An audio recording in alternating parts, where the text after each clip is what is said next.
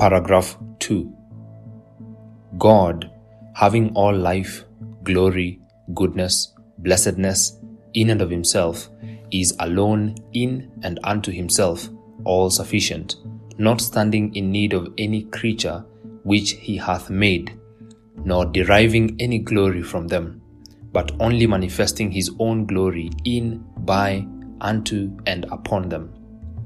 He is the alone fountain of all being, of whom, through whom, and to whom are all things, and he hath most sovereign dominion over all creatures, to do by them, for them, or upon them, whatsoever himself pleaseth.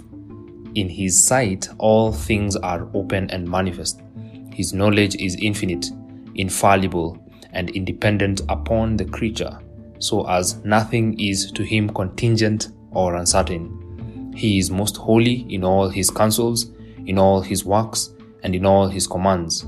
To him is due from angels and men whatsoever worship, service, or obedience as creatures they owe unto the Creator, and whatever he is further pleased to require of them.